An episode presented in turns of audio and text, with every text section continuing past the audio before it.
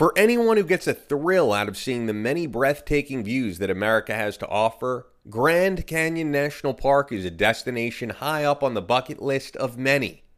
Dating back between 5 and 6 million years, according to most geologists, and considered a holy site to the Native American tribes who inhabited the canyon going back to 200 BC, between its picturesque beauty and fascinating history, it's plain to see why so many make the trip for this Arizona attraction. One of the 5 million people each year who made that journey was Amber Van Hecke in March of 2017. A lover of the outdoors, the college student planned on a 3,000-mile solo road trip for spring break, with this as the ultimate destination. First, she wanted to see the nearby Havasu Falls, but when she turned onto a road that did not exist due to a Google Maps error, things took a turn for the worst. After an hour and a half driving on a dirt road with no end in sight, it got dark, and she found herself stuck. Running out of gas, she pulled over and tried to navigate her way back. However, there was no nearby internet service. For a moment, she did have enough cell coverage, though, to quickly call 911. And when asked the nature of her emergency, she sobbed for them to please help in a panic. But then the call dropped. At this point, the 24-year-old adventurer's only option was to attempt to turn back. And then came the worst possible scenario. She had completely run out of gas. With no other life in sight under a pitch-black sky, she decided to sleep in her car and figure out a plan of action in the morning. As the sun came up, she began to document the terrifying scenario on her cell phone and in a written journal. She feared that she might die and wanted her loved ones to know what happened, how much she cherished them, and that they were not to blame for her mistake. The former Girl Scout and junior ROTC cadet racked her brain for survival skills to come out of the scary predicament alive.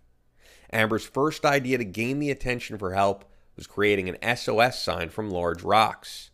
Not seeing anyone in sight, she later spelled out the letters HELP, with each letter nearly 30 feet.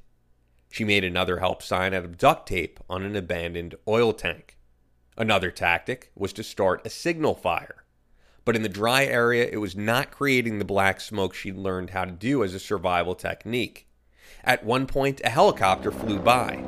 She flailed her arms to gain its attention, but had no luck. As the hours turned into days, her parents and friends were worried sick. Her father, Stephen, tried calling her and tried getting her location on GPS, but with no response, the situation became dire. He reached out for help from friends and community on Facebook, but to his knowledge, she had last been seen in Albuquerque, New Mexico, hundreds of miles out from where she was now. One advantage Amber did have, however, was the plenty of snacks and water she had packed for along the way, keeping her alive. On day 4 of being stranded, for the first time, she encountered another car. As it began to pass by without any hesitation, she opened her door and ran out barefoot, making every attempt to get the attention of the driver, but it sped past her. Where was she that this was the only near encounter with a person after 100 hours? It turned out that this was the site of an enormous cattle ranch, Diamond A Cattle Company. Normally, a cowboy patrols the area, but in this bad luck scenario, he was away that week. Day 5, Amber took desperate measures. A gamble, she decided to vacate her Ford Edge and hike to find any cell phone coverage. Before she abandoned her vehicle, she wrote out a note and left it on the windshield at the slight chance that someone may come in contact with it. It read that she was walking east and to please help her. During the strenuous walk in the heat, she eventually got a sporadic signal and got through to 911 after nearly 100 attempted calls. 911, what's your emergency?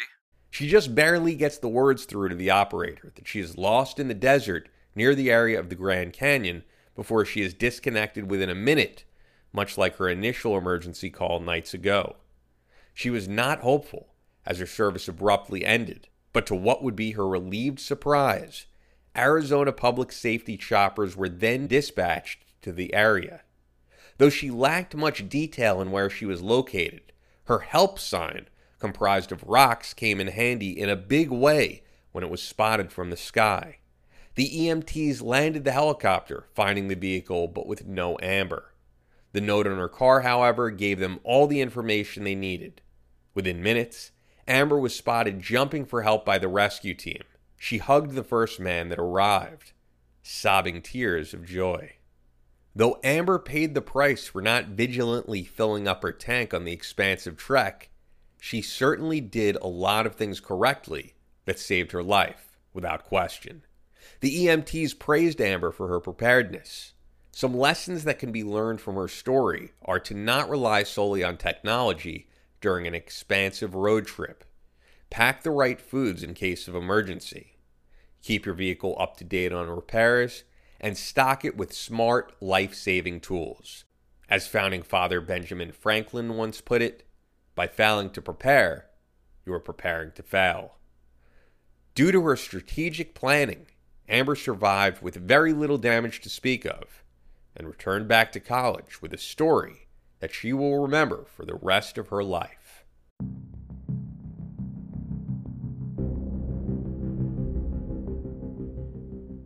Thank you for tuning in to another exciting installment of In the Wild. To hear more captivating stories of real-life survival, hit the subscribe button wherever you're listening and leave us a review on Apple Podcasts. Stay prepared, because you never know when you may find yourself in the wild.